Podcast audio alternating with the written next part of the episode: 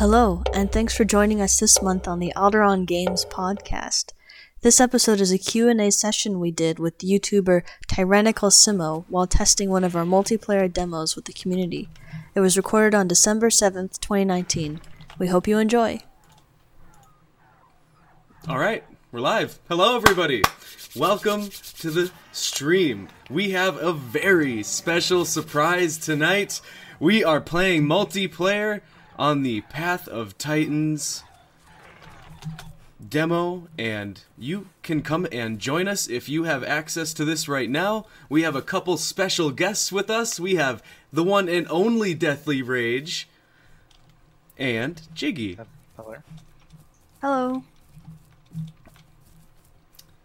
So welcome to the stream there, Fisher, Blind God, Big Red Ben. Are you kidding me? Nice! Holy crap! so guys, first of all, beautiful work. This map is coming together fantastically.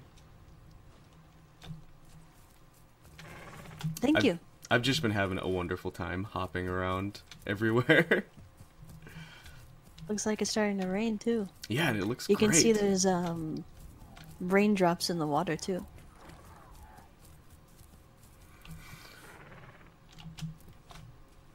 Oh yeah, that's that's amazing.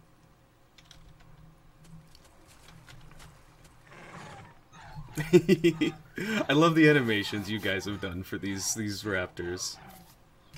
Or they're not even raptors, are they? What what are they exactly? Um, they're in the same family as Troodon, which Yeah. is not really a raptor. It's not like a Dromaeosaur. It's a little bit different. It's a Troodontid. But this particular dinosaur, uh, Latenivenatrix, is basically what Troodon and what everyone thinks of Troodon. They took the Troodon species and they reevaluated it, and they saw that it actually should be split up into two different dinosaurs. And the one dinosaur that was probably everyone thinks of as Troodon is now called Latenivenatrix, which is these guys. Really? I, had no idea. Yep. Latina So you can call it. Troodon if you want. It's essentially the same thing. Yeah. Everyone's so excited in the chat. Hey there, Faith Fox. Deep Blue says, Simo, go to bed. No, I can't. Guys, the multiplayer demo is live for Path of Titans. Looks like everyone's hanging out on this little island. It's funny. Oh, hey, I see we got Aries of Australia in the chat. He's a huge fan of this project, guys. When you first went, I know he con- contributed a sig- significant amount to the, was it a Kickstarter?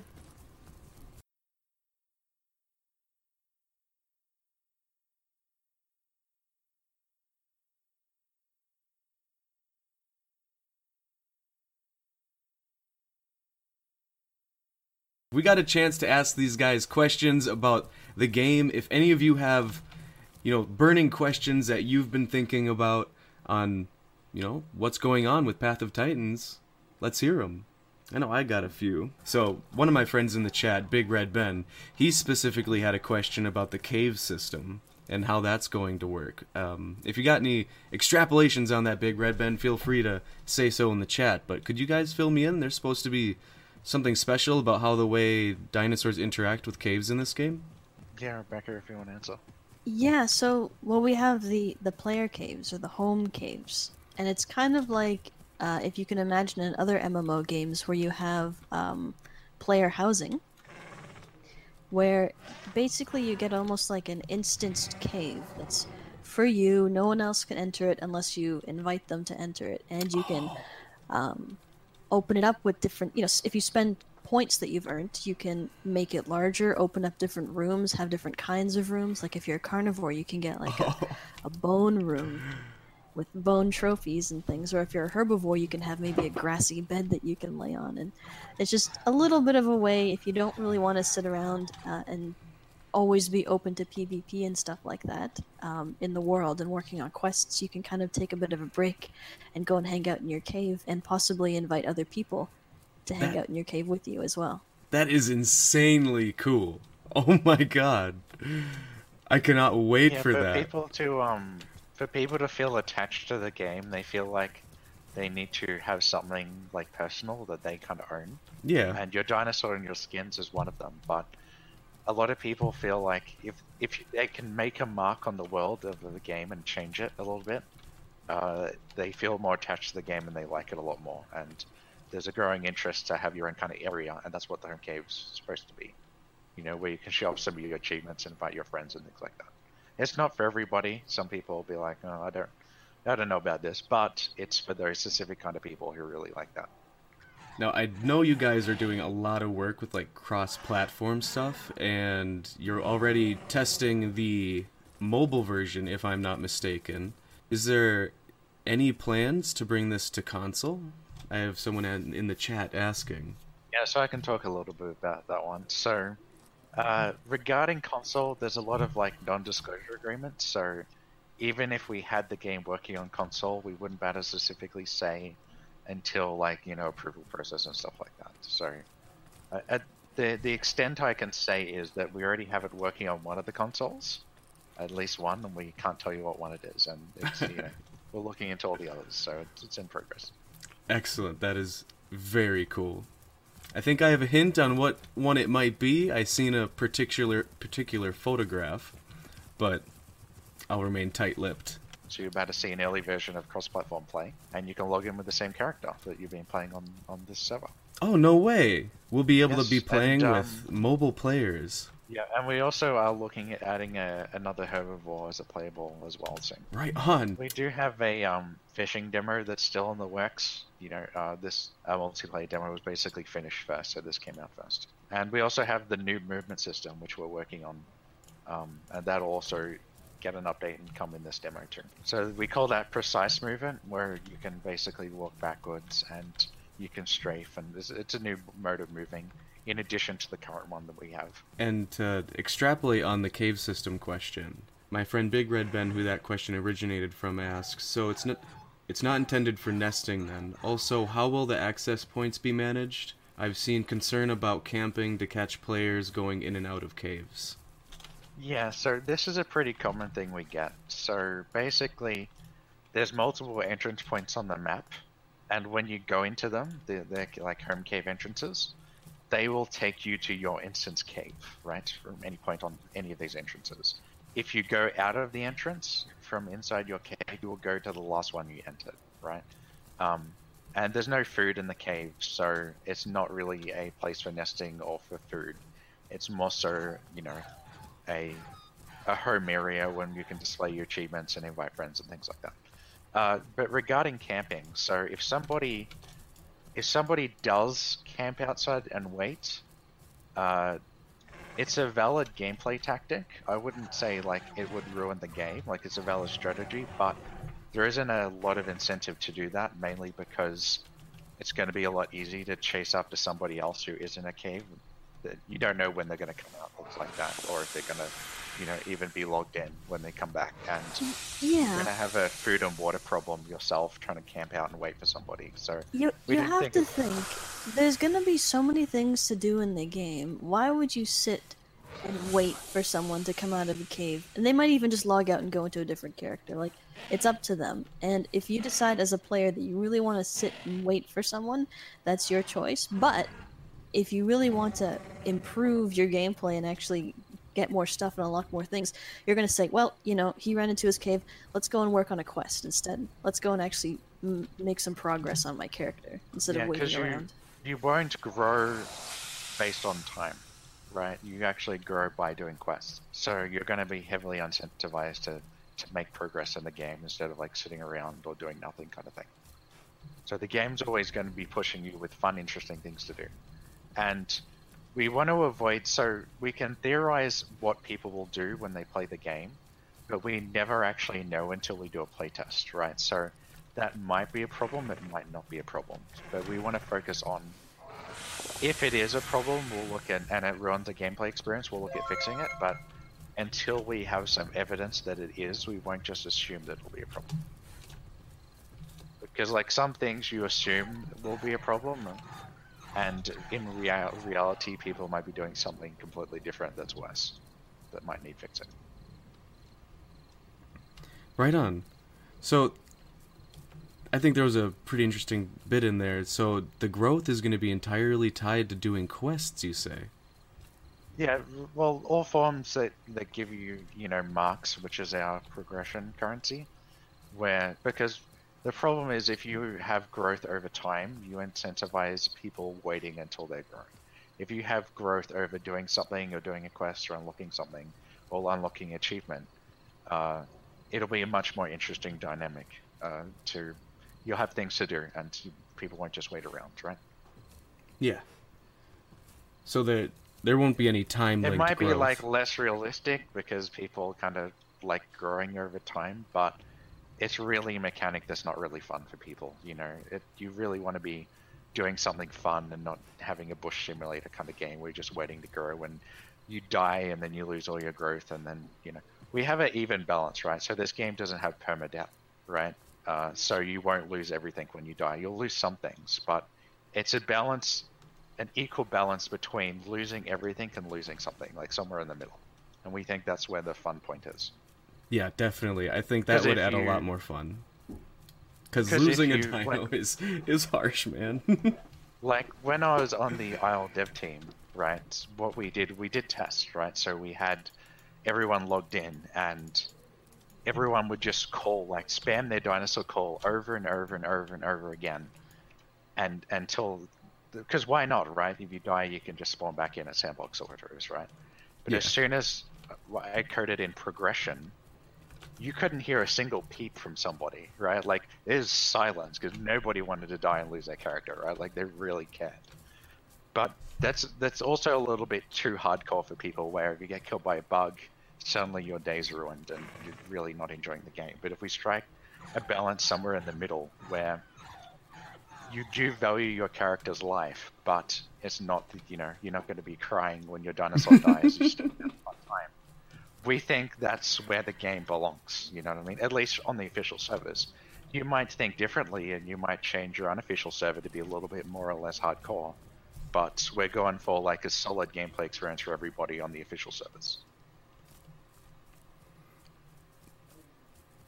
Excellent. That was a fantastic answer. Thank you. So we have another question in the chat here.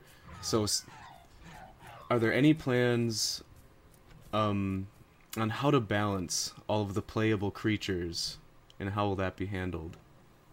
So we have thought about this for thousands of hours, actually, and we came to the conclusion that if you take like 18 dinosaurs and you're like, okay, this dinosaur's overpowered, we're going to buff its attack by one, and this dinosaur's weak, we're going to negative its health by one.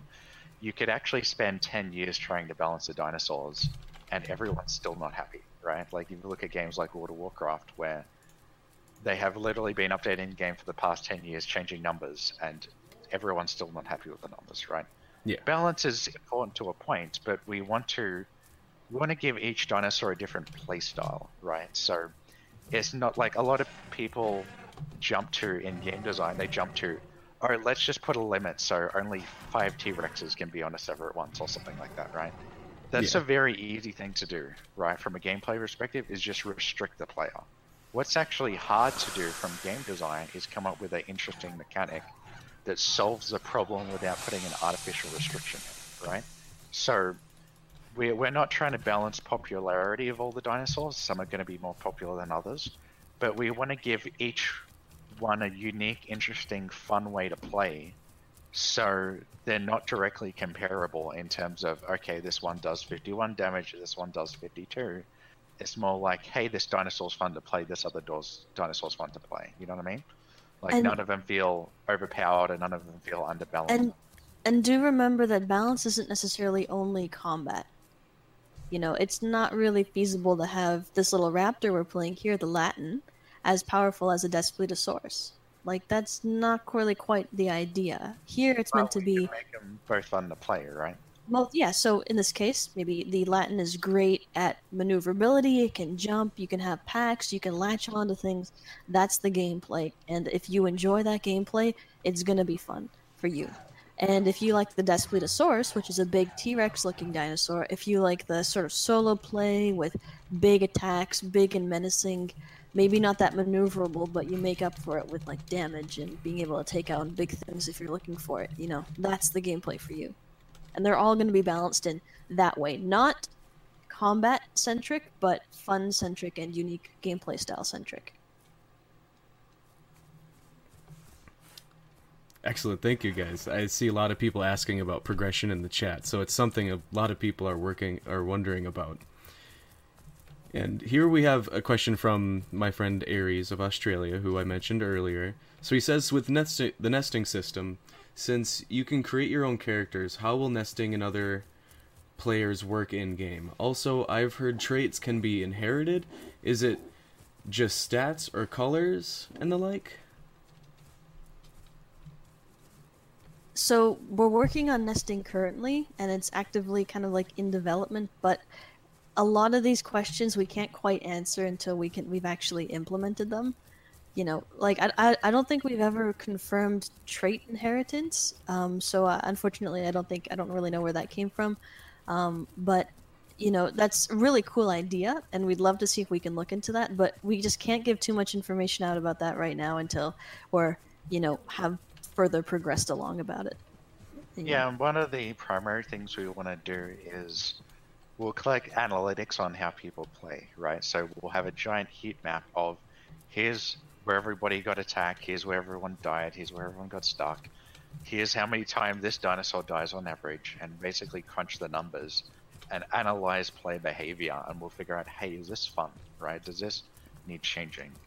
And that's basically what will make the game fun. We can't, in a vacuum, decide, okay, this dinosaur gets this much damage or this much, you know, nest eggs or whatever it is, because whatever we come up with will be wrong, right? So we kind of want to have a iteration cycle where we can improve over time on that kind of thing.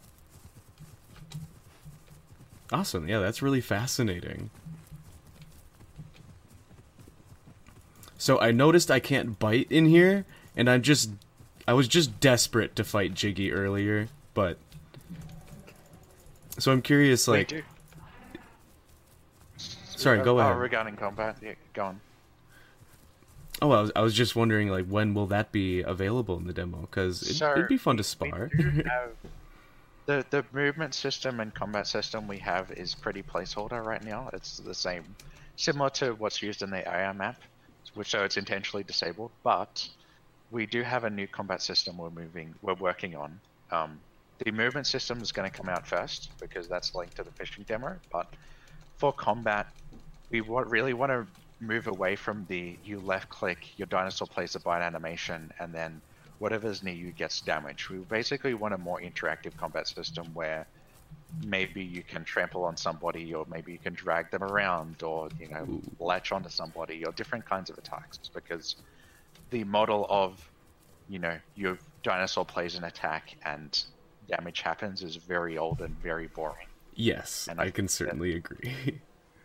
and and so basically, a new combat system in multiplayer is extremely hard to program, right? Because you might be running up to somebody and maybe the network's a little bit out of sync, and you latch onto somebody and you know you don't want to teleport him back or anything like that. So it, it's hard to do, but it's been done before, and we definitely want to have something interesting to play. You know what I mean? And we've all had that experience, I think, especially when I was a developer on the Isle, where people would play on like the developer test map that has no textures on it, right? And they would play on a 100 meter map and they would run around doing the same thing over and over and over again, which was just biting each other because that was the only interesting thing in the game. Yeah.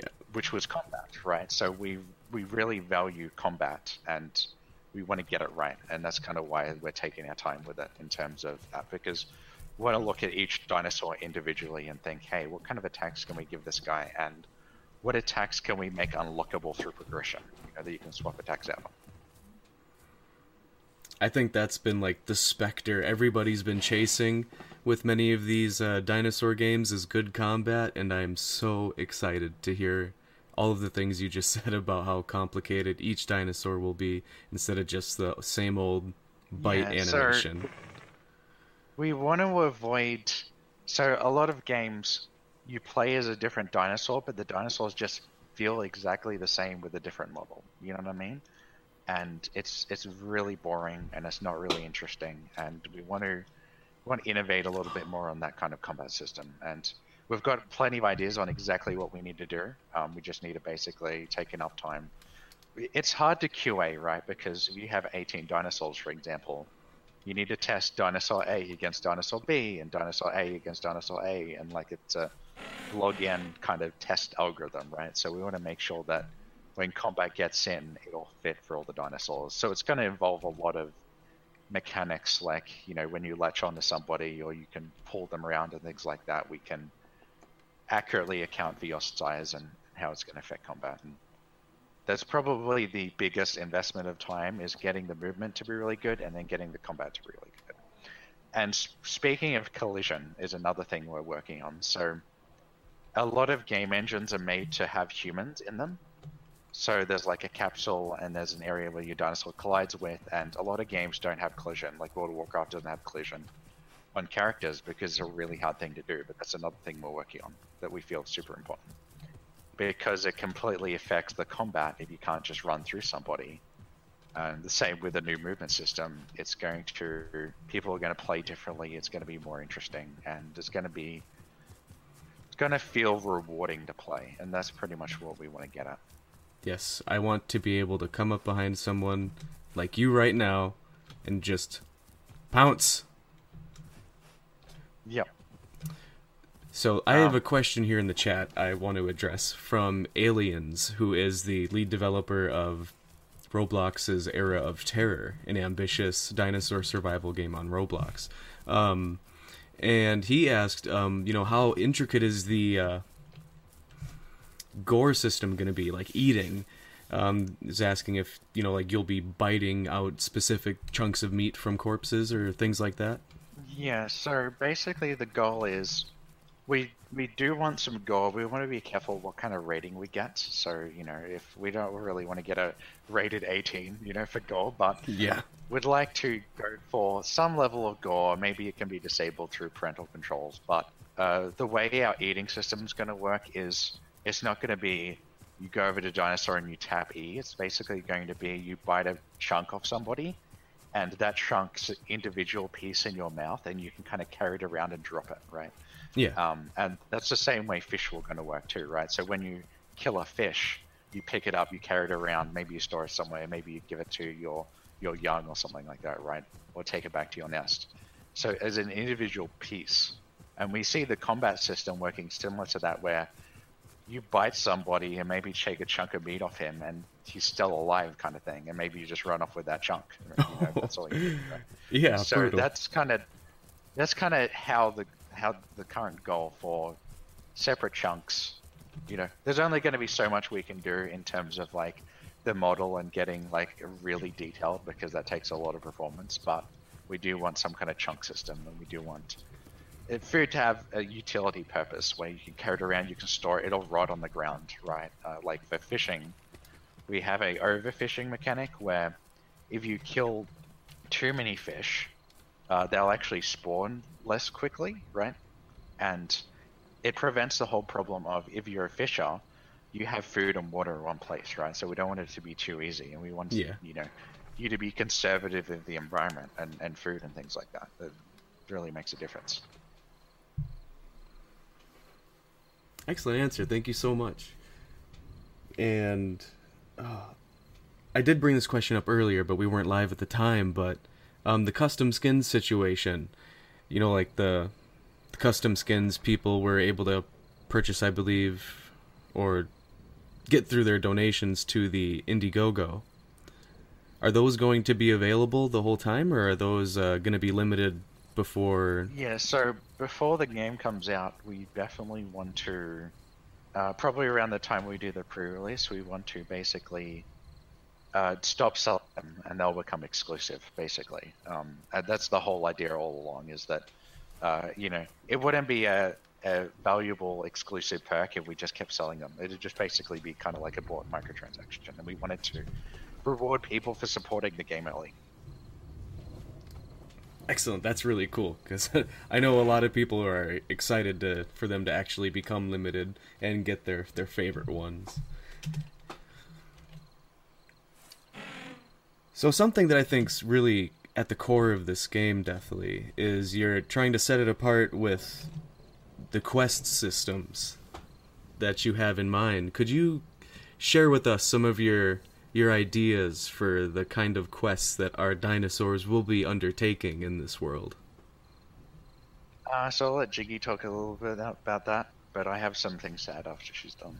Yeah, so a lot of our quests, if you're familiar with um, World of Warcraft or a lot of other MMOs, you know there's the typical quests like, you know, kill 10 of these things or discover this location. And so there's a lot of quests, you know, the typical kinds of quests you might find, like go and forage in this area and find this rare mushroom, for example.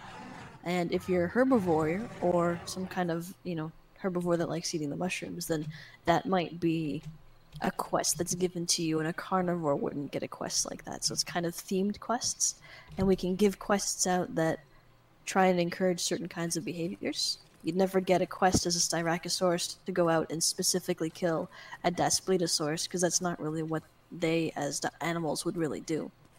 Um, and more quests you might do is defend a, one of your pack mates or one of your herd mates from an AI that we can spawn. That you know, an AI spawned is trying to kill this particular, you know, dinosaur that you're trying to protect, and that can be a quest as well. So defend them.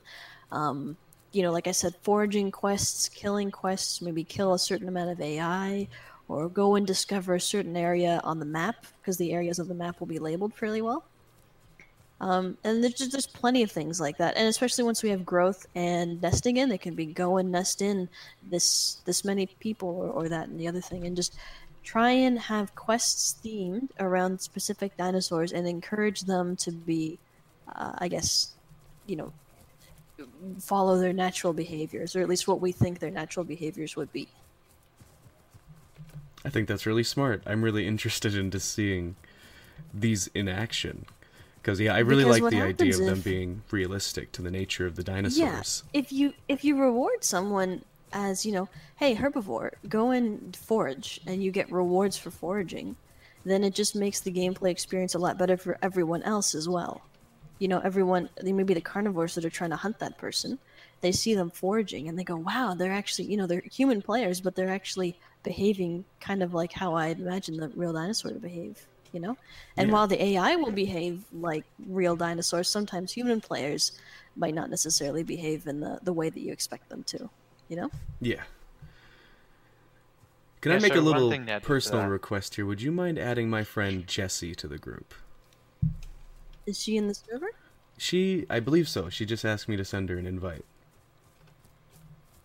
Yeah, so one additional thing about quests is we understand that quests can be unrealistic, right? So a lot of people have concerns about that. So we're trying to make quests as realistic as we can while still being fun, but we do realize that in a game like this, you really need something to do.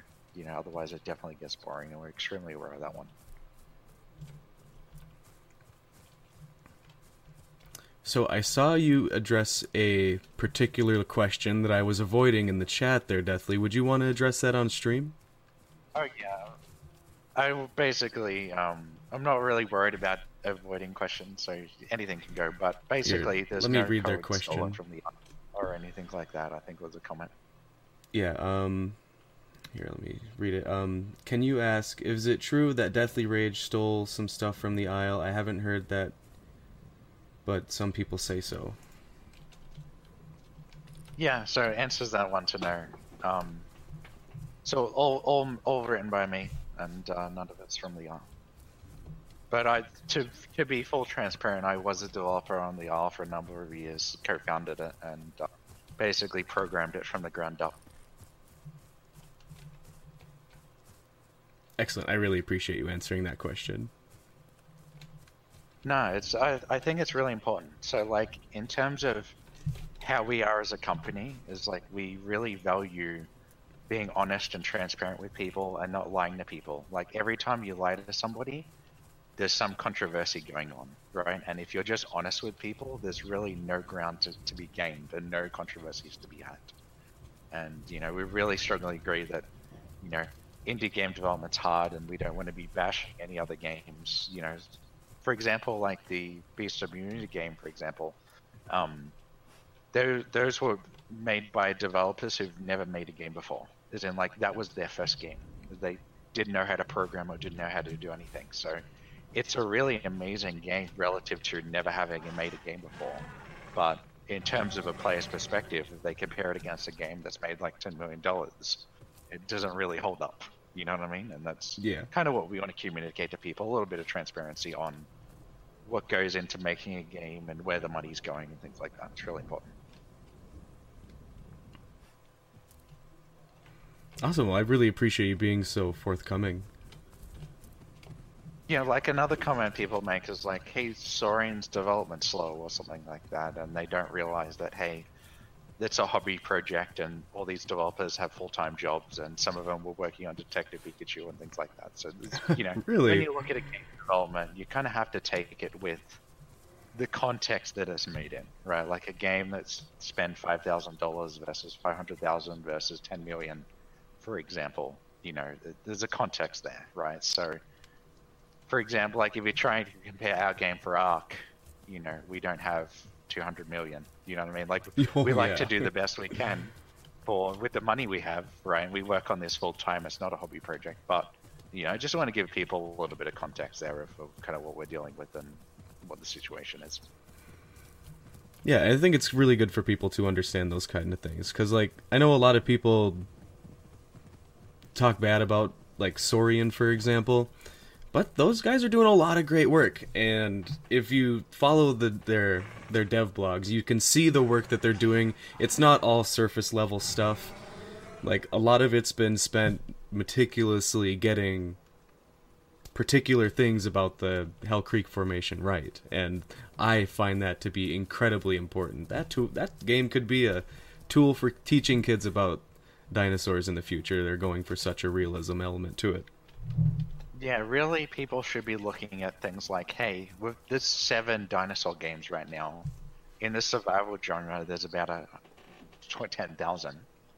Like maybe we should appreciate like all the developers in here and kind of give them some support. And hey, if you're unhappy, you're you can get a refund. You know what I mean? Like there's there's laws to protect you, and there's you know we have a really good refund policy that's a little bit better than Steam. So even if you have a couple hours played, you can still refund, and we will we will give you that refund, right? So it's like it's really important to us because there's a 99% failure rate for indie games. You know what I mean? So just having the game get this far is a miracle. And especially if you've never developed a game before. This game looks like a miracle. The graphics, the the wind, the rain, it's all just so breathtaking. You guys have done outstanding work. And I know so many people are excited and we got chats coming in real fast here. Um somebody's asking about oh, we got a couple questions about a matriarch system um in sort of like a herd or like an ape or a alpha system with carnivores. Is there going to be anything yeah, like we that? are. We we have an idea for having like an the leader of your pack or whatever, um, and then they can there's be some specific benefits for having something like that. But the main thing here is that there's going to be something like it's called a, a clan system, where it's similar to a guild in other MMOs, except it's you know dinosaur themed. So you have a clan, and you can have a big clan of all the same species of dinosaurs. Um, so, for example, we could have a Latin clan for the, the three of us right here. And then through that clan, you'd have things like clan quests, where you have to get together and take on a really big challenge, and you, everyone would get a reward. Um, and then you have maybe like, uh, we're still playing around with this idea, but we'd really like the idea of like a clan skin or a clan color.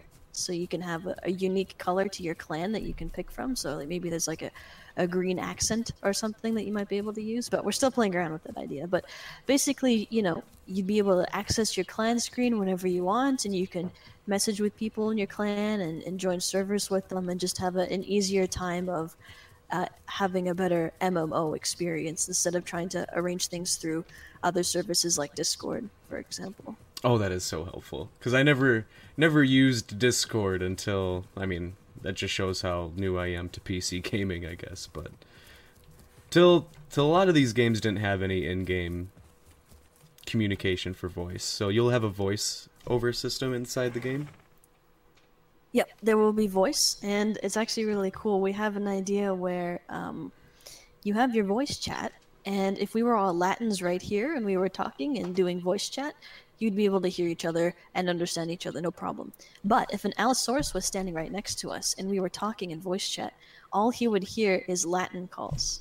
Oh my god. so your voice is translated to Latin calls. So he'd see our, la- our our mouths flapping and calling and stuff, and then he's just like, well, "I don't know what those guys are even saying." That is the coolest thing I've ever heard in my entire life. that is amazing. Wow. Oh. All right, so we have a, a question here from of a good friend of mine, Lacer. Um, they're wondering how well solo players will do, or is everyone better off in a clan? Um, it's definitely you know this is an MMO, and so there's going to be lots of great opportunities for people who are in clans and groups and stuff. But like we mentioned earlier in the stream, every dinosaur will have a unique playstyle to it, and some of those dinosaurs will have more solo-oriented playstyles. So maybe something like a raptor is definitely better off in a group. But if you're really into solo, then you might want to try one of the maybe, for example, the bigger herbivores, maybe like an Eotriceratops, and that guy is better suited perhaps to a solo gameplay style. And there's be plenty of things to do, and you'll also be able to interact with AI in meaningful ways as well. Um, so you don't necessarily always have to play with human other players. You can do solo play, but with AI, for example. Um, You can also yeah. invite AI to your group. And one thing I want to mention about solo play is that groups will always be overpowered, unfortunately. You know what I mean? Like, groups are overpowered in real life. You know what I mean? Like, you're at a supermarket and there's like five people with a knife. You're outnumbered. You know what I mean? Yeah. It's going to be a reality of a reality of a lot of things. But some dinosaurs will be more suited to solo play than others, and you know we will make it fun and playable. And if if, if you you're a solo player because other people make you mad by you know them calling all the time or something like that, you can group with AI, and and if you you might have a better experience. So there's definitely a lot of options for you. So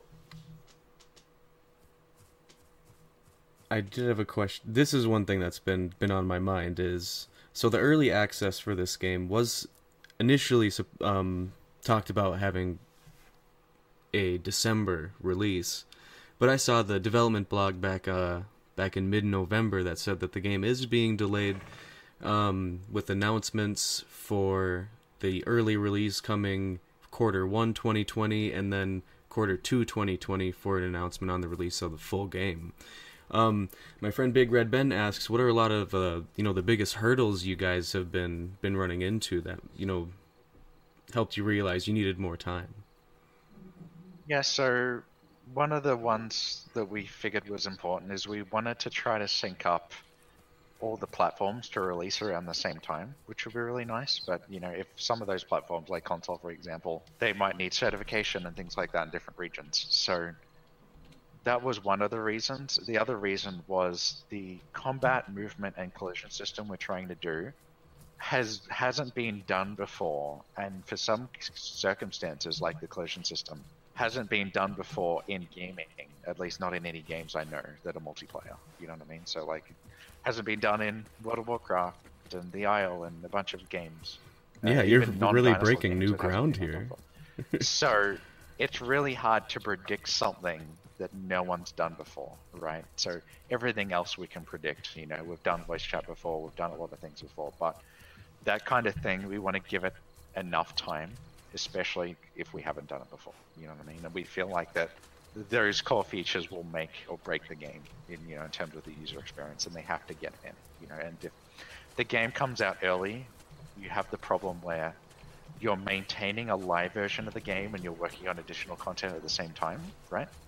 So basically, in order to get around that, we have to split into two different teams, right? So one team would be maintaining the game and working on bug fixes. Another one would be like working on aquatics and flyers and things like that, right? So we want to give ourselves as much development time as possible before we have to do that two team split because we will be a little bit faster. Excellent. Well, yeah, you guys have already put out such beautiful work here in the demos, and the things that you're c- trying to accomplish are truly revolutionary. So I am happy you guys are taking all the time you need to put out a game that you want to put out instead of Yeah, rushing we really something don't out. want to do an early access game. We we really want the whole game to come out, kind of thing, when we release, because there's a lot of problems with early access games, and one of them is the game comes out, the developers get millions of dollars, and then now there's no motivation to finish the game. You know what I mean? Like they can do it at a slow, leisurely pace. And the reason why the deadline was so tight is because we know that in development, if you say the game's going to take a year, you will fill that whole year up. If you take, say it's going to take three years, you will fill all three years up, no matter what. It's like a human being problem. So we give ourselves a short amount of time because we know that we'll fill up that time. Well, that's it's very ambitious, but I believe you guys can do it.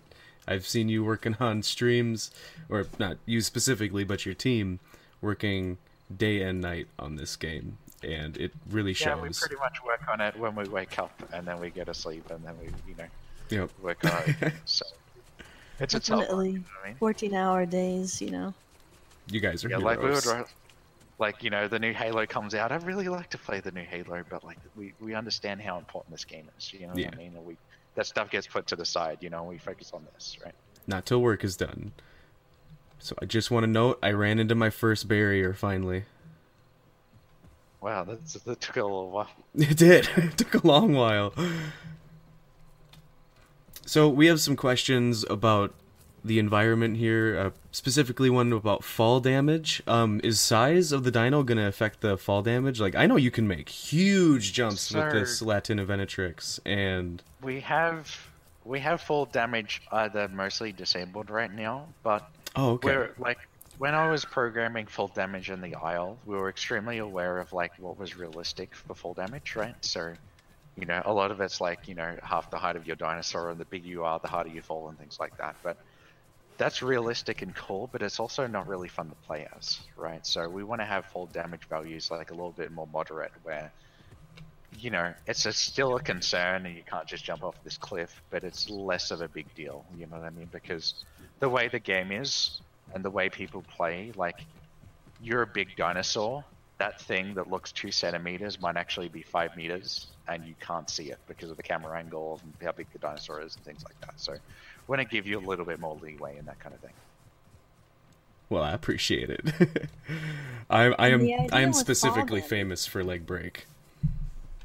The idea with fall damage, at least in this game, like the the core idea of it is, if you're a little Latin and you're you know in the middle of a ravine, let's say, and then you see a big Daspletosaurus on the top of the ravine, you should feel safe and know that he can't just jump down this ravine and get me without any penalties. Like you don't want people to just freely run up and down the map and jump off cliffs and just billy goat around, um, because it kind of you know what's the point of a wall if that's the if that's the case? Like what's the point Very of all true. these cliffs? when, like map competitive advantage and having the high ground and things like that. You know, if everyone can just jump anywhere. So we we want enough to deter that, but it's kind of like a mechanic where your dinosaur gets cold or hot or whatever it is. For like it's been suggested a lot.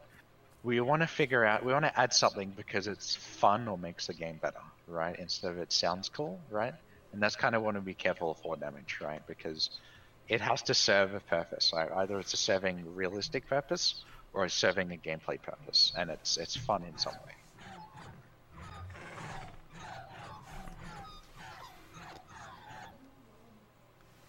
So segueing from that, um, I had a couple questions in the chat regarding sauropods. Do you guys have any sauropods you intend to add to the game? So right now for the base game that will be released at launch, we won't have any sauropods. However, one of our stretch goals that we unlocked already was the Amargasaurus, which is the sauropod that has the spines on its neck. And in the future, we definitely would love to add even more sauropods than that. It's really tough to make the giant sauropods, like for example Argentinosaurus, but um, some of the smaller sauropods definitely we're really interested in adding uh, at some point. But like I said, for now, for the base game, it's just the 18 dinosaurs that um, you can see on our website and everything like that.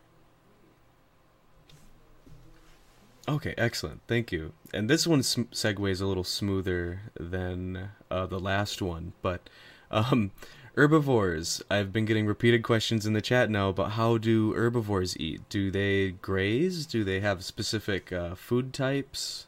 Could you talk a little bit about that?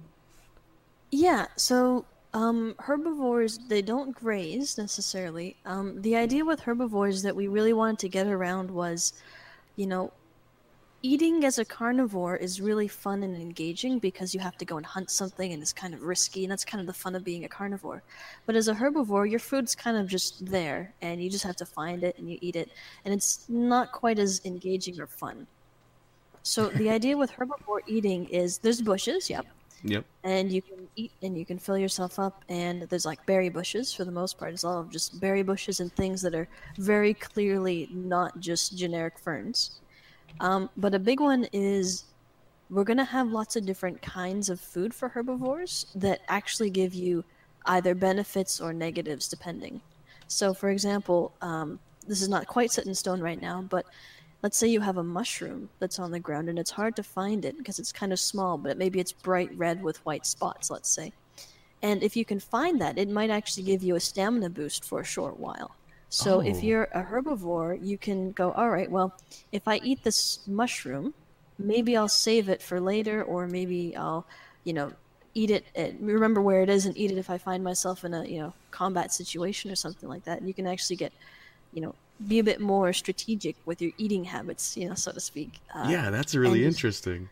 Just make it more interesting overall because if it's just you know you're filling up that green bar for hunger is really not that engaging and it's kind of it we really would be a shame if herbivores just were relegated to just being eating machines and they're just sitting around waiting for herbivore or for carnivores to get them you know Yeah. So one of the things important to herbivores is that every game has different design decisions, right? So in some games, people treat herbivores like, "Hey, that's a food. You shouldn't be playing as a herbivore, right? Like that's a that's a food and for running away." But we don't really believe in that design principle. We believe that it's an equal player character and it has a unique gameplay style, and we can make it interesting. So that's kind of the approach we're taking with herbivores, for sure.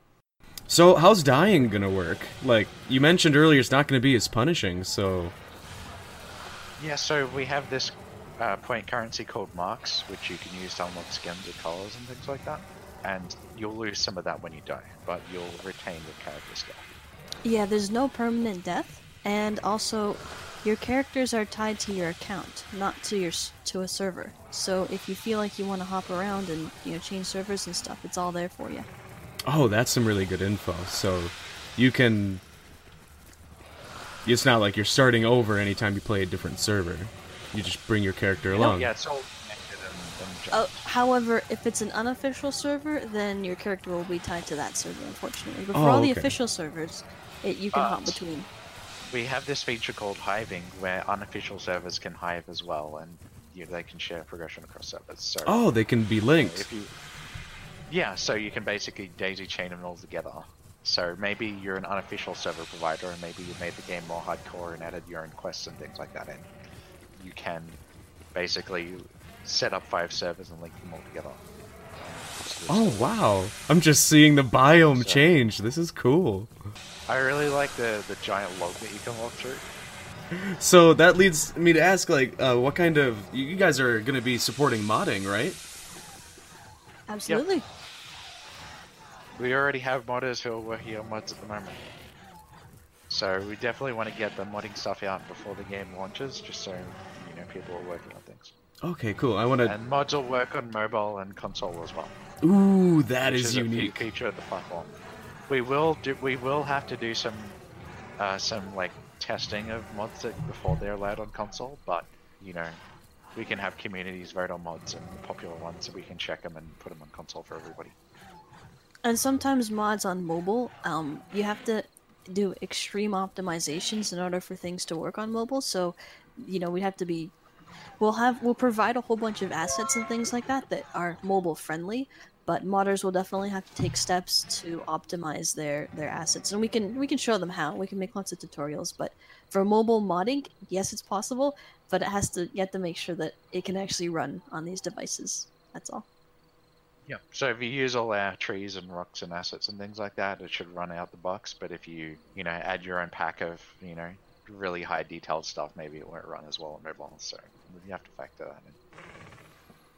But there will be a lot of things you can edit without needing the dev kit, which we think is extremely important. So another thing realism communities like to do is they like to set up dinosaur profiles and th- roles and things like that. We will basically want to have a system where in the server configuration you can set up some dinosaur profiles and roles and you can set these up instead of needing to oh you weren't behaving like this dinosaur we need to ban you now it's more so like a Oh, that is so uh, can convenient. help out a lot better Yeah. because like people set up these servers and they're like, hey, this dinosaur should behave in a certain way and things like that, and they get really into it. and It can be a really awesome environment, but if you just get banned every time you break a rule, it's not really fun. But if you can set No. up the game, assist in that way, you can have a much better experience. yeah. That's I- why we dislike having rules on our servers. Like the only rule is don't have it. Like anything else that's wrong with the game, we will patch through the game and fix it and make Yeah. the game better Oh, that's we so won't good to have hear. artificial rules of oh you can only have three tracks near each other or you can only do this like those rules aren't going to exist we're just going to patch the game and make the game better That's amazing. Kudos even to you on guys for that. servers they can set up their own rules and it'll be game mechanic changes not like artificial rule you get banned from it Yeah. So quickly here, um, I have people asking, um, where can you get Path of Titans? They're they're wondering if they'd be able to download this. uh, yeah you can get it at alderon.game slash store i'm sure somebody could link it in the uh, link it in the chat And if you have trouble with the game or you don't like it, we have an extremely flexible refund policy. So things don't work, you can let us know or you can refund it or any of those number of things. Kind of like an extended crowdfunding, but we do give, you know, all of the refunds. Like we totally understand like this game's not for everybody and not everyone's gonna like the game. We're just gonna try and make the best game we can. But Yeah, and you know, it's also early in optimization, so if it doesn't run on your computer too well, you can refund and hopefully it'll get better over time. yeah, we optimize it more in the country, you can rebuy it. Oh my god. Sorry, these, all these sorry. jumping Latenivenatrix. Do you guys have like a, a short name for it? We call it the Latin. The Latin. Okay. Yeah. Look at all these Latins jumping. I'm Sorry to surprised how interrupt well you. it runs. That's amazing. oh my god, I love this. oh, um, mm, there was a question that someone said that I really wanted to ask. Oh, let me see if I got it here. Um, environmental events. Are you Yeah, guys gonna have stuff like that, like, like floods or tornadoes, things like that? Yeah, we'd love to look into that. We also want to do more so, not necessarily just environmental, but more like random gameplay events that can be tied to quests. Okay, yeah. Yeah. So it won't know. just be the environment changes, it'll be the environment changes and everyone gets this new quest and they have to survive or do this thing. I think Yeah, kind of like server events, like, oh, a big herd of Eotriceratops has spawned, you know. Hey, herbivores, go and protect them. Hey, carnivores, go and kill them. You know, just like big server events like that. And you can get points and stuff for, for doing your respective tasks. Okay. There's uh, one question I want to answer, which is if you purchase a game, for example, on console, would it be accessible on other platforms? Yeah, so the current plan we want to do is if you buy the game once, you get it everywhere. You don't have to rebuy it. But Oh wow. we're only sure we can do that on PC and mobile. If we can do that on console, we'd love to set that industry standard because we're really sick of people needing to rebuy games. So I'd love if we can do that. But As a consumer, I I can tell that. you we are. like, like, re- like you real, I really like if I buy Skyrim once, I feel like I should get it everywhere, and that anything else that's not doing that is basically ripping me off. Right? yeah, So, no kidding. You know, it shouldn't be judged on the platform I want to play on. I should, you should just buy the game. You know what I mean? And that's what we really want to do. But we can only do that on PC and mobile. If we can do it on console, I would love it. But we're still working on that. That requires some approval. Another one was about scars, combat scars, and permanent scars. Yes. So there is, there is one thing we want to look into where we basically would have a scar texture on your dinosaur, and when you'd get hit somewhere, we could add on like scratch marks onto that texture, and that's a unique per dinosaur thing. So if we could save that with your character, that's something we want to do. We're unsure if it'll work on mobile yet, but that's something we can look into. But that's not including all the horns and things you can rip off, or uh, of you know other dinosaurs that already have.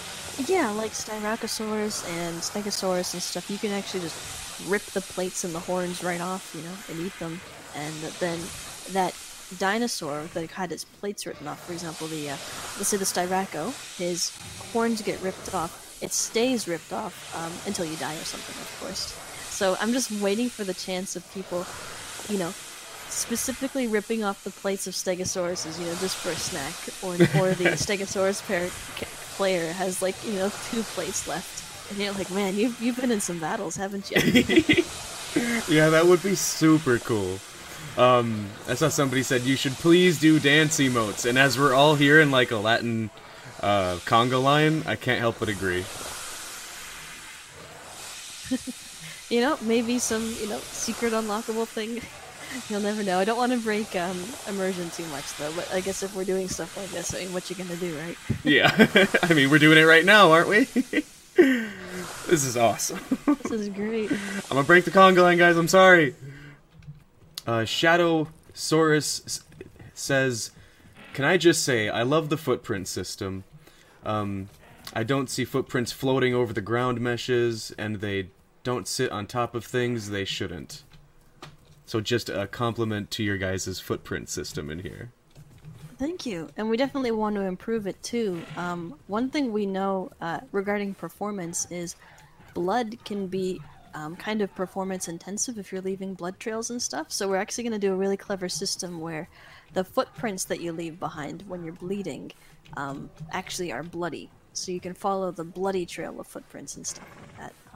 And I think right now the Latin's footprints, I haven't done it quite yet, but the Latin footprints are actually a little bit inaccurate because it has the three toes.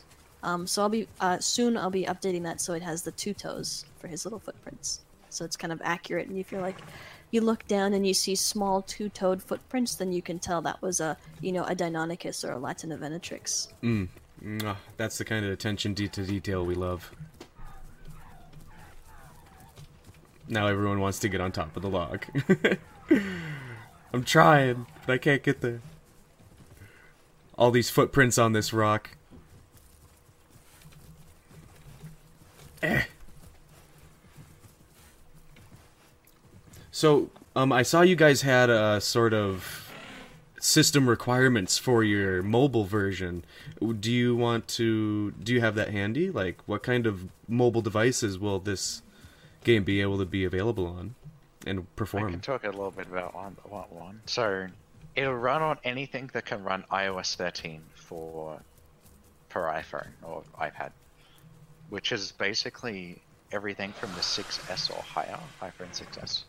So 6S, 7, 8, 10, 11, Pro Max, whatever it is, all of them run. So no problems there. For Android, it's a little bit more complicated because there's 22,000 Android phones oh my god! it would be it'd be difficult for me to buy one of every, every all of them and test the game on it. So you know, but uh, we basically support like Android seven, provided you have Vulkan and you have you know three gigs of RAM and things like that. Um, so that's generally the target for that. But we won't know exactly if your game can run it because you know the 22,000 phones. So we'll just have to collect some data that's like, hey, this phone works, this phone doesn't work, and we'll just cross them off a list of 22,000. And we'll probably get around to like 10,000 that can play the game phones for Android. Excellent, very helpful. Thank you. Because I think that's one of the most ambitious things about Path of Titans is this could be huge for Yeah, so the, the thing we've noticed about mobile is a lot of people have the impression that mobile is just like for 2D games or gimmicky microtransaction filled games, and the bit we want to fix is the perception that that's the case. Like, phones are getting looking better every single year to the point where some can be comparable to PC. So we really want to like, we're on the bleeding edge of having a game that looks really good on mobile. And even if you're not a mobile gamer, you can appreciate the fact that you can log out on your PC version and log straight back in on mobile wherever you are, if you're at work, you're in the bathroom, and you can keep playing as you were. or even plug a controller in, or by Bluetooth to your your phone or tablet and keep playing. You know, if you don't like mobile touch controls, you can always use a controller with your phone or tablet. There you go, guys. I know I don't really enjoy using the phone itself as the controller, so yeah, being able to link a controller to it would be perfect. Yeah, we think about it like if you're on a go, you're on the train, whatever it is, you want to play some Path of Titans, you can log in.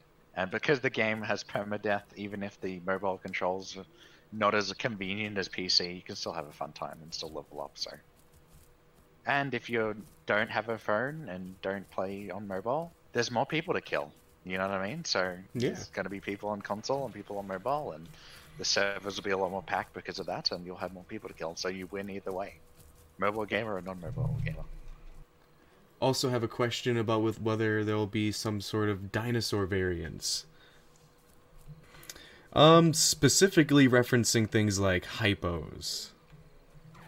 Oh, uh, no, we don't have any plans for fictional creatures in this game. It's all gonna be as accurate as we can get it, um, and all real dinosaurs, though they might be from different time periods. You know, for example, we have the little Platyhystrix as an AI creature, but that, as far as I'm aware, was uh, around far before the dinosaurs were around, but it's more just sort of a prehistoric thing. And if you're a server owner and you very specifically only want realism and you want accuracy, then you can enable or disable playable dinosaurs or AI or anything like that. Um, so if you wanted to have an accurate representation of a certain ecosystem, uh, then you're you're free to do that. Oh, that is so cool. I love that feature. No, id- no plans for fictional dinosaurs. Also, no dev-only dinosaurs because we are extremely aware how unfun it is where some developer, you know, gets high on ego and runs around murdering everybody, and you just your game experience is ruined, and you just lost all your points and things like that. So, no developer-only stuff for sure. Like And- everything you can play, we can play, and we're not going to be using anything special. You know what I mean? We don't even give ourselves free skins, as you see by Jiggy. You know what I mean? So. Yeah, I wish I had all the cool skins. I haven't bought any yet. Well, um, but you guys do have like uh, subspecies of certain dinosaurs, right? So it's not like, like with Allosaurus, for example, you don't have just one Probably. Allosaurus. You got like several different subspecies that have distinct looks. Yeah, so currently the Latin doesn't have any right now, so I'll be getting to that fairly soon. Um, but there'll be three subspecies for each dinosaur, so you have, you know, the Latin, and then you'll have, for example, I, I can't remember the actual species name of the Latin because you have to remember what we call a species of dinosaurs is actually the genus. So for Allosaurus, the genus of the dinosaur is called Allosaurus. Oh, and okay, the yeah. species of the dinosaur is called Fragilis, as an example. Um, and Allosaurus, in this case, actually has three or four different species. And in Path of Titans, we've chosen three species. Uh, there's Fragilis, Amplus, and Europus. I think that's how it's pronounced. Um, and so those three different species of Allosaurus have different looks to them. And that'll be the same for all dinosaurs. However, not all genuses of dinosaurs have known three known species. Some of them only have one known species. For example, um, Barsboldia is known. That's our hadrosaur that we have. That's known from only one species. So in that case, we just make up the names of some alternate species. they'll, they, they're not going to be like tacky names. They'll be in Latin, etc. But um, is just to give people more um, freedom and choice in their character design.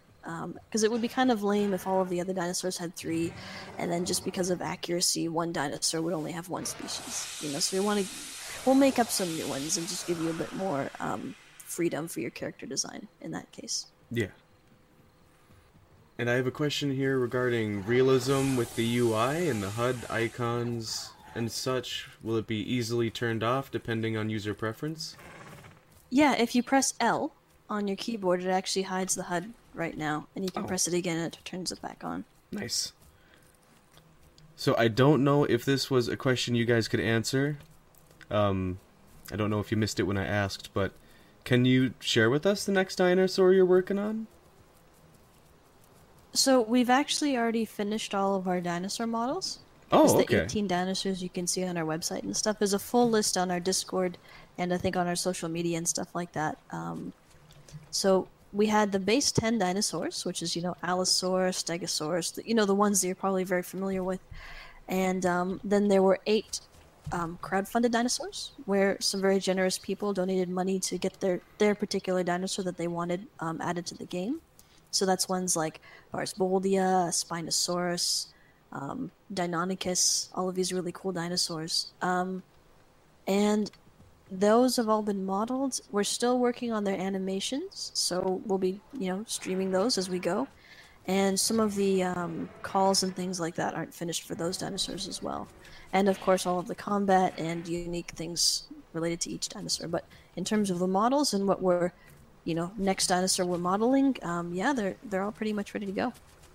Awesome. We definitely are working on more skins for them as well. Um, every dinosaur will have nine skins for the base game, with the exception, I think, of Allosaurus, which should have ten skins, just because it was the first one we ever modeled, and it got just an extra skin, um, kind of just made for it. Um, but yeah, nine skins per dinosaur, and of course, you start out with one skin, which is the default skin, and through gameplay, you can unlock more. So, speaking of adding more dinosaurs, and this is this may be a shot in the dark here, but we have some people wondering about you know potential uh, flying or aquatic creatures. So some of the stretch goals that we've reached, um, we've have you know the um, we have like some mosasaurs that we unlocked, and we have some flyers, uh, and you know there's I think there's a microraptor that we unlocked as well, which would be more of like a glider. Um, so all of these dinosaurs are really awesome, and we will be adding them. However, we have to be careful to not work on too much before the launch of the game. Um, so while we're going to start working on the fundamentals of these dinosaurs, they're not going to be in uh, at the launch of the game or in pre-release. Those dinosaurs are going to be added after launch, so as free additions to the game, free updates. So that would be an addition of flyers, a new map that's more oriented to water dinosaurs, or sorry, water reptiles, and um, uh, more more water creatures and things like that. Excellent. That's really exciting.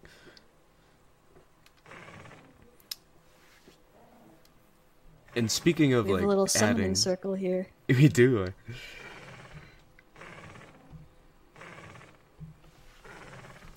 So, will you be having like AI dinosaurs in here, like you know, cannon there's fodder no AI dinosaurs. No AI dinosaurs right now. Um, they're they're still work in progress. However, there will be you know lots of AI dinosaurs roaming around, and they'll be having you know like herding behaviors or pack behaviors, or you know depends on what kind of dinosaur they are. But uh, yeah, the, the, ideally the idea will be you won't be able to tell the difference too much between an AI dinosaur and a, a human player, so long as the human player isn't really doing some crazy stuff. Yeah, um, one of the things about the demo and where we are now, so the demo is specifically designed to test very certain things, right? So we're just trying to test server stability and find bugs on the map and stuff like that for this one. But cl- as we get closer to the pre-release, we'll have a build of the game we where we have AI and fishing and combat and the new movement all combined into one playable build and that's that's where we'll get it. Like right now, we only want feedback on stuff we're kind of, you know, want feedback on. You know, if we had AI in it, you know, there's When- there's bugs with the AI. my- you can see my- them obviously in the AI demo. So each demo is designed to get feedback on a specific thing. Because you have a problem in game development where one thing will drown out all the other feedback. So that's what we want to avoid. So we want to get I feel like- very specific feedback, and that's kind of why we only have one dinosaur right now. We want to get feedback on the map, not all the dinosaurs. Is the Spinosaurus posture set in stone, or is it something potentially getting another look? Possibly Um, quadrupedal. Spino's pretty much set in stone, other than its combat animations, because those. I mean, it's got the bite, but that's about it. Um, but it's got really short legs, uh, which is as far as I understand, is the most accurate that it's got. And uh, it won't be walking on its knuckles like a lot of people um, think, because as far as I understand, there's not the, the, the arm bones and things like that wouldn't be enough to support its weight. So, uh, what we've got with our Spino is I'm pretty happy with it, and uh, you know, um, it'll have cool combat stuff too. Like its combat animations aren't done, or not all of them are done yet, but uh, yeah. Yeah, there's a lot of debate over that, but I think we can all agree as long as you guys are doing your best to remain as true to the understood science that we currently exist in, we can't complain. I Yeah, prefer it to be as always- realistic as possible instead of a stylized there's dinosaur. there's always the, the argument of you know eh, i'm sure that in a couple years something about the game will be discovered like even now in the middle of the development of this game it was discovered that edmontosaurus had kind of like a, a big hoof-like fingernail on its front legs um, and that was you know i've modeled both of our hadrosaurs and even now, in the middle of the game development, there's already something inaccurate about our dinosaurs. It's the the hadrosaurs don't have the fingernail hoof on their front feet right now. I might be able to go back and take a look at that, but maybe uh, it's kind of low on the list of priorities. But there's always going to be something inaccurate about the game, especially you know in ten years' time when the game is you know because we'll be su- supporting the game for quite a long time. Uh, you know, new dinosaurs that get released, we can totally, you know, make sure that they're accurate for the times, but I can just imagine some dinosaurs are gonna fall a little bit to the wayside in terms of their accuracy. but that's just how science works. Being accurate 24 7 for the next 10 years could be really expensive and it Yeah. could ruin the game. You know what I mean? Like, we want to spend our money on the most important thing that makes the game better. You know what I mean? And it could be argued that that would be important, but we really feel like the game being fun and, and things like that and the combat and movement are kind of more important. At least right now. I can respect that. We can only do the best we can in the time we exist. We can't account for future discoveries. Because you can optimize for speed and frame rate and memory usage, and you can also optimize for human life years developing the game. You know what I mean? And so that's one of the factors we include is like, how long is this going to take? You know, people really going to care about this thing, and is it really going to make the game better? And that's what we optimize for. So we can. That's kind of why we've made so so much progress so far. You know what I mean? I was really lucky to get this amazingly talented team together because we're only you know almost a year in um, we've already made this much progress, which is awesome. Hey, can you guys hear me in game? Like, in the in game chat? I can. Nice. All right. So yeah, you press T to talk in game, Eric. Do you want to address that? Yeah, they get to hold like it's a push to talk. Wonderful. But I think it also depends on the microphone. Like sometimes it might not detect It's it. push to talk and it's detect sensitivity, so it does need some settings and finishing. So it's not done yet. So Biz here asks, in one of the trailers, the Cerato used what looked like a finisher animation to make a kill. Is that going to be a part of combat, or is that more of a theatrical Yeah, that's going to be something we want to see in our combat system. Ooh, I am it's gonna be tough to see that. because there's so many different sizes of dinosaurs. Um, you know, and you have to take into account, you know, all right, you've got small dinosaur versus big dinosaur. How does he take that down? Or big dinosaur versus medium-sized dinosaur. How does that take it down? So it'll be a lot of work, but that's something we're super interested in showing off and doing.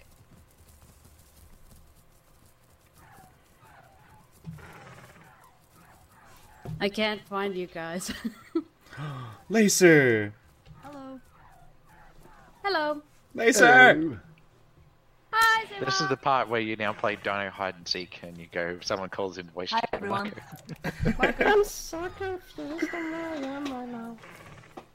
What the hell was that? Marco. Hello. That was your conscience. You guys That's- hear me? Yeah. I already yeah, like in-game chat. Oh, it works. I don't like it. I, I can imagine it right now, jumping on people, killing them, and them cussing you out in voice chat. oh I- you yeah. can- Oh god. I think you can um, mute it uh, in the settings. I'm not sure if it's hooked up, but I think you might be able to. Yeah, you go to audio and you turn it down Yeah, all the way regardless down. of My if you can you read or not, we'll have that fixed in our next, next test. How do I find you guys? have Because I can't see tags. You have to add you you click on tab, and then there's a social thing you click on, and then you could see all the player player tags. and You could invite them. I'm already in a party, but I can't see the Anyway, tags. any more questions? Um, I was thinking we'd be going. What? I was Just just gonna say probably go for about another ten minutes here, so we can get in any last minute questions from you guys in the chat, and I can look over mine see if I had any ones that I missed. But you guys have been so fantastic, taking this time to hang out with me and everyone in chat on the stream and answering our questions. There's Doing nothing off limits. Like everything we've asked, you guys have given us a Yes. satisfying answer on. I can't begin to I- thank I you like- enough for this.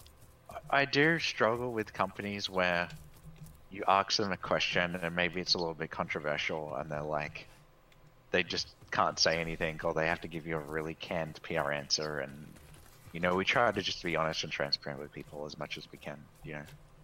Yeah, absolutely, and I majorly respect that. Um, Joshua, I think that question was answered. There will be a pickup carrying system in the game, kind of. Um, you mentioned you'll be able to do that with, uh, like food, but will you be able to do that with like, uh, say, baby dinosaurs? Yeah, you can do that with baby dinosaurs and, and chunks of food and fish. Right, and um, we could look at flyers being able to pick up a baby dinosaur, and then you have a whole different strategy of dropping it in the in the middle of the air, so you can kill it more effectively when it hits the ground. Okay. So we'll have to see how that affects our age rating, but you can do that. Hopefully they'll let that slide. Yeah, just picking up baby dinosaurs or just dropping them, just drop them on the rock. Fall Oh. damage. Have. Rip. um, so you did mention that the dinos in the future will be able to back up. Yep. Okay, so Yeah, we have a precise movement system, we call it. And it's kind of like how World of Warcraft has kind of two ways of moving. You can hit a key and you can kind of change the way your character moves. It's kind of similar to that, but it's we've adapted it to make more sense in our game. So I know you guys are definitely going for a little more uh less going for lesser known dinosaurs in this game. And I've heard some here or there about the T-Rex. Now I'm I'm kind of of both minds about it, but is it going to be in the game? Is there any plans for that? Yeah, so one of the um, stretch, or not the stretch goal dinosaurs, but one of the perk funded dinosaurs, someone added, there's, we had a perk that was like add a Tyrannosaur to a game. And the one that we added before launch was the Alioramus, which is a small Tyrannosaurid. And then the other one that someone got was for T Rex. So that will be added after launch. Excellent. I mean, I'm a T-Rex fan. and it will be it will be um, accurate. It's not going to have feathers, but it will be accurate to you know like um, the proportions, and it's not going to be a movie monster kind of. Yeah, we really see our di- dinosaurs as animals and not monsters because it's a very different approach. And th- if you don't like a certain dinosaur to the game, then the best suggestion I would have is we're going to keep adding dinosaurs, and you can pick the ones you want. You can even pick the time period you want. So there's plenty of options for. I don't like this dinosaur, but it won't. There's no one dinosaur that ruins the balance of all the other dinosaurs. You know, there's no mutant dinosaurs you know, people get the feeling that oh, there's going to be Rex in the game. Does that mean playing as all the other dinosaurs are now useless? And it's like, well, no, that's not how it's going to work, and it's not going to how it's going to be balanced. So we'll still make the game fun, but hey, if you don't want that dinosaur on your server, you can disable it, and we're going to keep adding more. Very cool. And I see Sabrina Jones, you had a question. Um, please post your question again. I would love to get a chance to ask it here on the stream. So just put that back in there as soon as you can. Um, Biz asks, mix packing is a problem in other dinosaur games. Clans have people of varying. I'm, I'm guessing they're asking, can clans have people of varying species, or will this be encouraged as having classes in an MMO, or just Mix packing, I'm guessing. Here's the question: Will you be able to like create a clan with other dinosaurs of different species, or is it going to be species specific? It's species specific, and we a, a lot of our philosophy for this game is we don't want to artificially restrict people. So if if if you have a friend who's you know a Spino and you're a Sucho or something like that, and you really want to play together and you really want to play as your respective dinosaurs, you know we don't want to penalize you for doing that. But if you did play as the same dinosaurs, then you'd be able to share quests and join in the same party and join into a, a, clan and stuff like that. And there'd be a lot of benefits to being the same species. And you know, so you don't. I don't want to, or, or uh, we as a, a devs, we don't necessarily want to penalize people for playing their own way, but we want to reward people for playing the way that's most conductive to having you know a cohesive environment. You know. Yeah, absolutely. So with multiple character slot. Sometimes you feel like playing a herbivore, and sometimes you feel like playing carnivore, or sometimes you just want to play a dinosaur that can group really well with a friend, and you can just log out and switch and do that, right? You don't have yeah. to kill your other dinosaur to go play a different one. So we feel like a lot of people, when they're going to want to group up, they'll log out and switch to a different dinosaur, and maybe they'll go back to playing carnivore or something like that later. So totally all options. Ah, that's very nice. Because sometimes you have those days where you just want to murder everything, and sometimes you're like, "Oh, I want to eat a treat," you know, and it's it's tough, right? So yeah, you can have what options you want, and that's kind of why all the dinosaurs have different play styles because your play style as a player might vary, and you might want to play differently, you know. So. Which is good news, guys. I've killed so many dinosaurs just because I needed to move on to play a different one. So. Well, you've just committed suicide and or jumped off a cliff because you need a respawn as a herbivore and yeah. lost everything. Yeah, that's not really that fun. So no. because we're struck in between deal and we don't have permadeath, you can definitely switch to dinosaur. Just like we have waystones, like we don't want you to spend hours trying to find your friend to then start playing the game together. We want to cut to the parts that matter and fun, combat, and things like that, and quests like you, we did address the question about the Tyrannosaur. That's coming post launch. Um, will the game have gamma proof so people don't cheat with a brighter screen in the dark since night vision won't happen? So, the tough bit about gamma is it's not really a fixable problem in games, mainly because every single monitor is different, every single graphics di- card is different, and every single screen's different. And if you can't adjust in the game, people can adjust in their graphics driver or people can adjust in their monitor, and it's hard to really stop that kind of thing. So we're kind of avoiding nighttime and gamma to be more of a strategy, but more of a cosmetic thing. And that fits in line with not having permadeath. Like other games, you know, might want to fight that battle, but that's not our game. And now we had a question here from one of my mods, Sabrina, um, asking about food rot and um, nest building materials, things like that. So food rot definitely. If you have like an old fish, you know, that you left out, it starts to get a little bit manky, and you don't really want to eat it.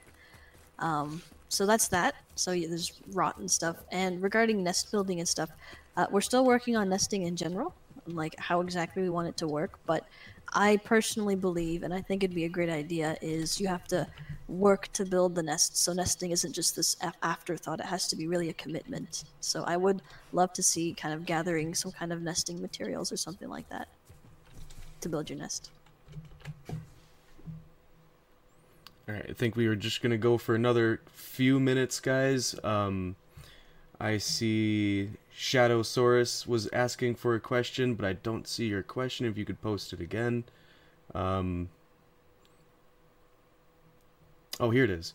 How will people be able to acquire the Allosaurus bug tracker skin? What are the exact credentials? Okay, so, So, it's just about for- purchasing the the.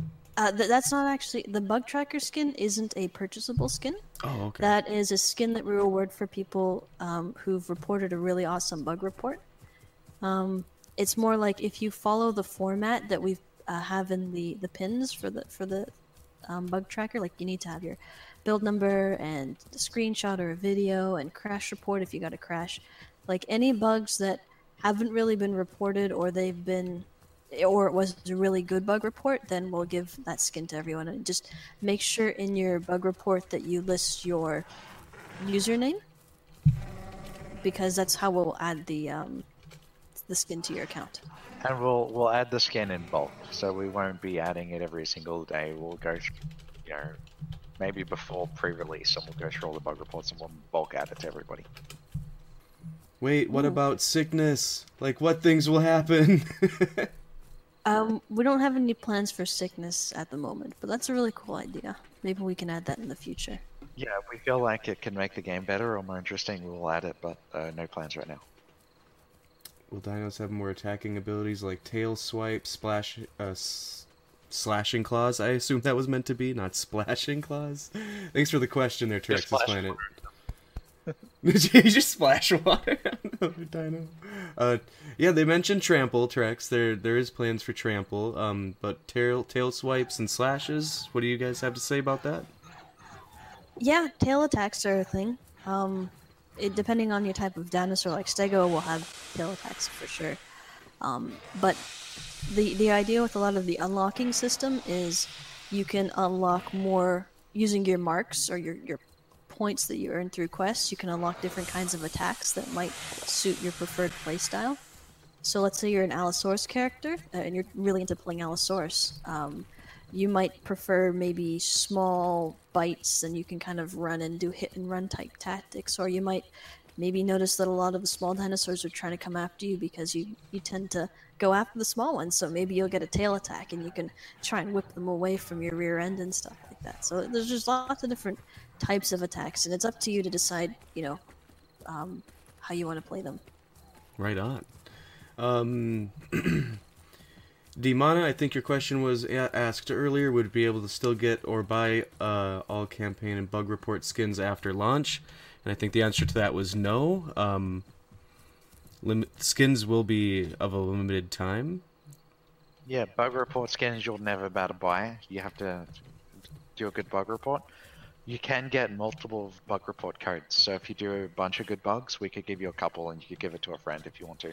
And for the partner and backer skins, yeah, they'll be closed down before launch. There you go, guys. Go hunt some bugs, some good Christmas presents. I think I see a bug right here. Oh, um, a lot of people did ask early on about clipping. I think this will be the last one we'll address before I let you guys go. It is getting late. Um, but how's the progress going on um, ironing out some of the, the bugs you've been finding? Well, we're you know bug fixes are just an ongoing task. Um, we've we've fixed a lot of the bugs and we've closed a lot of the bugs on our bug tracker, and we have an internal bug tracker as well, where our QA team uh, reports bugs and it's really helpful. But uh, yeah, it's just it's ongoing. We don't really want to just stop development and fix a whole bunch of bugs and then continue development. You kind of have to do it in tandem. Um, so you know, it's it's ongoing. It's ongoing. All right. Well, yeah, guys. So make sure you hop on to the demo, go try it out, make some bug reports, get unique, get some unique skins, and well, help these guys get this game going. It's already looking fantastic, and I'm enjoying every single snippet we get through the demo. Thank you so much, Jiggy, Deathly Rage. You guys are fantastic legends. I can't thank you enough for taking this time and sharing it with everyone on the stream so we can get our burning questions out of the way. Uh, my apologies if we've asked some that you've probably answered a million times, but we we thank you for it, and you guys are awesome. Yeah, and, and thank you so much for uh, supporting the game and really getting the word out there with your streams and videos. Like, it really, really helps us because a lot of what we've been doing is just people are spreading it through word of mouth, and it gets more and more popular every day thanks to people uh, covering it just like you. So, thank you so much. It's been like incredibly helpful. Oh, it's really my development of the game. pleasure. Anything I can do, I'm happy to do. I mean, it's it's been great for the channel. People people are dying to get their hands on this game. I'll tell you that. But all right, I suppose we'll wrap up the stream here, guys. Thank you all so much for watching and being here and asking your questions. It was a ton of fun, really exciting. Um, we got to experience so much new content here for Path of Titans that we've yet to see, and this is the first time that this has been live, the the multiplayer, like in a public way. Is that Yep. right? Awesome. Yep, first time. You're first. Congratulations. I think this video will people people will be referencing people in missed out, and they'll be like, "When's the next test?" And we'll we'll put up a blog post with all the, the dates and things like that when we do the next test. So pay And we'll have attention, some guys. bug fix before then. Cool. I, d- I just found this area. This is so cool. Wow. Cattails, the down tree, the. Wow. This is going to be an amazing game. But alright, guys, again, thank you all so much for watching. Appreciate you for being here. If you enjoyed, please do leave a like. And if you're new, make sure you hit that subscribe button. I'll be putting out a video um, with a uh, shorter version of all this put together for you. So I'll catch you guys. Oh yes, don't forget the bell, guys. So you can join me for the next one. But all right, thank you again, Deathly, Jiggy. You guys are awesome. Love you guys back there at home. I'll see you all on the next stream. Peace. Goodbye, guys. Ya. Goodbye.